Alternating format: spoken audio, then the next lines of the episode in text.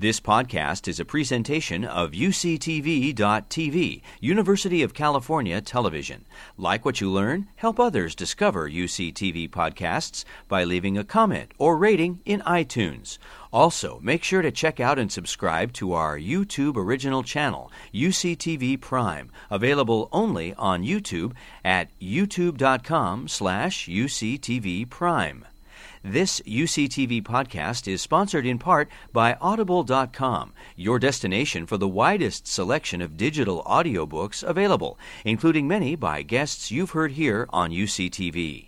Audible.com is offering UCTV podcast listeners a free 30-day trial subscription and one free audiobook download. Just visit audibletrial.com slash UCTV to sign up. That's audibletrial.com slash UCTV. And thanks. The University of California Natural Reserve System is a network of protected wildlands across California.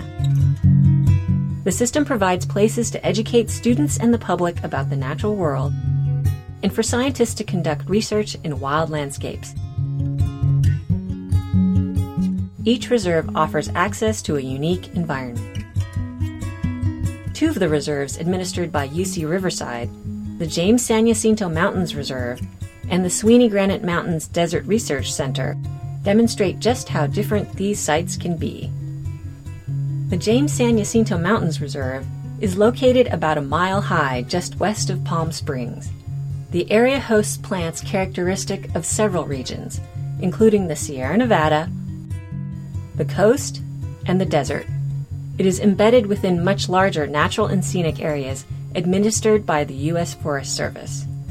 The James Reserve staff also manages the Oasis de los Osos, located in a desert pass between Riverside and the Coachella Valley this 160 acre reserve is fed by a perennial stream. Though the James Reserve is relatively small at 29 acres, it hosts an impressive variety of plants and animals. These include 18 species of reptiles, such as this western rattlesnake, mammals such as deer and mountain lions, and 125 species of birds. The principal facility at the James is the Trailfinder Lodge, which has classrooms and visitor accommodations. The James Reserve was crucial in pioneering the use of remote sensing technology for environmental research and teaching. Its wireless network covers the whole property. Local habitat conditions are tracked via microweather stations and webcams. This camera, for example, is stationed over a manzanita bush. It automatically records any pollinators that visit the heart shaped flowers. The entire reserve is off the grid, all of the electricity needed to run the sensors, lights, computers, and other electronics comes from solar panels. The network allows anyone with internet service to eavesdrop on reserve wildlife. Nest box cameras, for example, offer views of hungry chicks begging for food inside the nest. There's even a microphone set up to listen to the forest around the clock. The proximity of the James Reserve to the UC Riverside campus its comfortable housing and its habitat diversity make it an excellent site for introducing students to the natural world.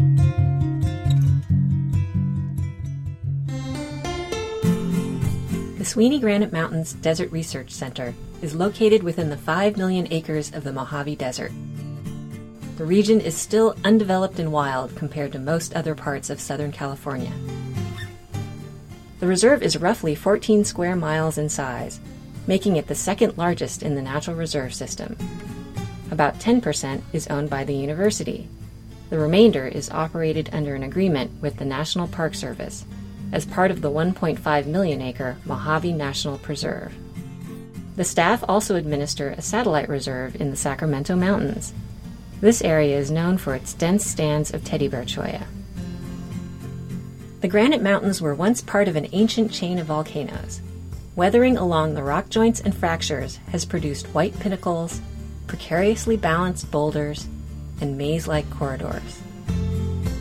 Rugged upland canyons support water loving cottonwoods and willows, but also dry adapted live oaks, yuccas, and cacti. Its steep inclines evolve into broad bajadas, or sloping sediment aprons. These are dominated by creosote and burro bush. The Granite Mountains are situated at the juncture of three deserts the Mojave, the Sonoran, and the Great Basin. As a result, the reserve is home to an unusually diverse mixture of plants and animals. Reptiles at the reserve include the threatened desert tortoise, the coachwhip snake, and the long nosed leopard lizard. Resident mammals include ring tailed cats, which prowl rocky areas at dawn and dusk, and desert bighorn sheep.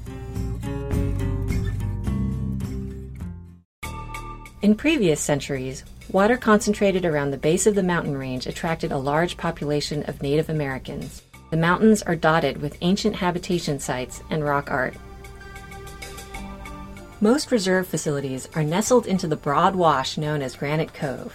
The Allenson Center and Library is the reserve's central hub. Built in 1992, it was constructed largely by volunteers using donated and recycled materials. The center includes a laboratory, specimen collections, and visitor accommodations. Researchers who use the reserve range from biologists to earth scientists to artists. Many work on the reserve itself, while others use it as a base while commuting to sand dunes, lava flows, and other features in the surrounding desert. The nearest town is located about two hours away.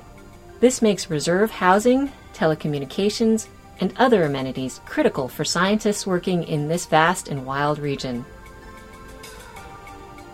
As with all of the sites in the Natural Reserve System, the Sweeney Granite Mountains Reserve is protected for the long term. This policy attracts scientists who know that their research plots and equipment won't be disturbed. For teachers, the Granite Mountains Reserve is a wonderful place to bring students. It regularly hosts both high school and college classes from around the world.